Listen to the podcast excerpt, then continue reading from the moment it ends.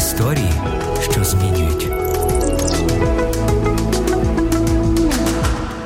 Звичайно, що у наших домах є електроенергія.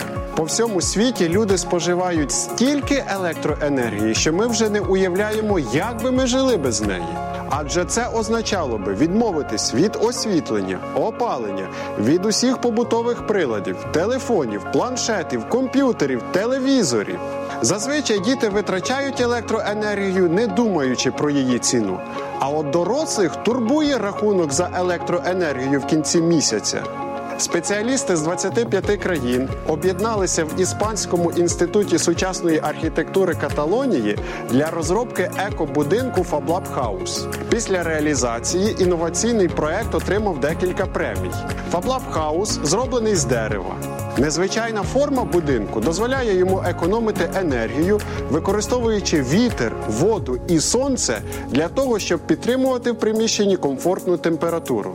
Сонячні панелі перетворюють енергію сонця в електричну, якої з надлишком вистачає для повноцінного функціонування будинку.